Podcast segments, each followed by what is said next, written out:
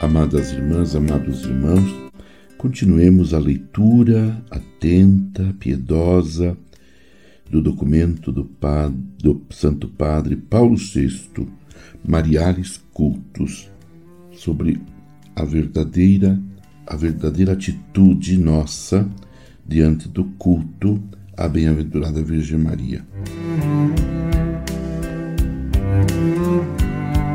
A chamada à atenção para os conceitos fundamentais expostos pelo Concílio Vaticano II sobre a natureza da Igreja, família de Deus, povo de Deus, reino de Deus, corpo místico de Cristo, permitirá, na verdade, aos fiéis reconhecerem mais prontamente qual a missão de Maria no mistério da mesma Igreja e qual seu eminente lugar na comunhão dos santos. Além disto, far-lhes-á sentir mais intensamente a fraternidade que une entre si todos os fiéis, porque filhos da Virgem Maria para cuja geração e educação espiritual ela coopera com amor de mãe. E porque, filhos da Igreja, também, visto que do seu parto nascemos com o seu leito, com o seu leite, somos alimentados e pelo Espírito somos vivificados. Ambas concorrem, na verdade, para gerar o corpo místico de Cristo, mas, se bem que uma e outra mãe de Cristo, nenhuma delas sem a outra dá à luz todo o corpo.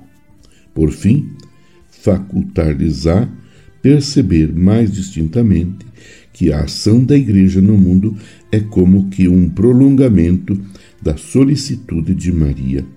Aquele amor operoso de que a Virgem Santíssima dá mostras realmente em Nazaré em casa de Isabel, em Caná e sobre o Gólgota, todos estes momentos salvíficos de vasto alcance eclesial encontra sua continuidade na preocupação materna da Igreja para que todos os homens cheguem ao conhecimento da verdade.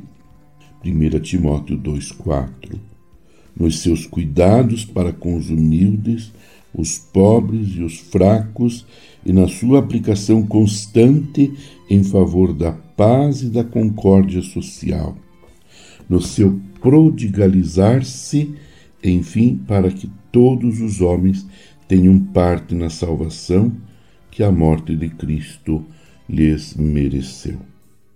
Deste modo, o amor pela Igreja traduzir-se-á em amor para com Maria, e vice-versa, pois uma não pode subsistir sem a outra, como perspicazmente observa São Cromácio de Aquileia.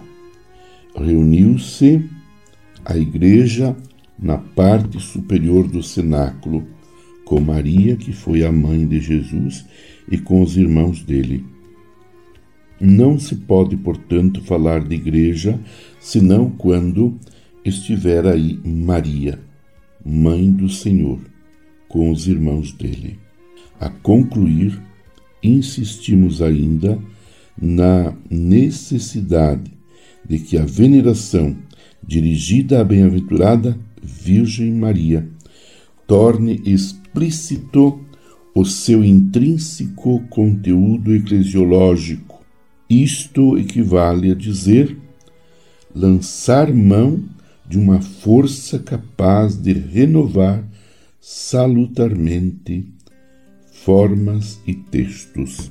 Meu irmão, minha irmã, permaneçamos unidos em oração com a Mãe de Jesus, intercedendo por toda a Igreja. Abençoe-vos, Deus Todo-Poderoso, Pai e Filho e Espírito Santo. Amém. Você ouviu Palavra de Fé com Dom Celso Antônio Marchiori.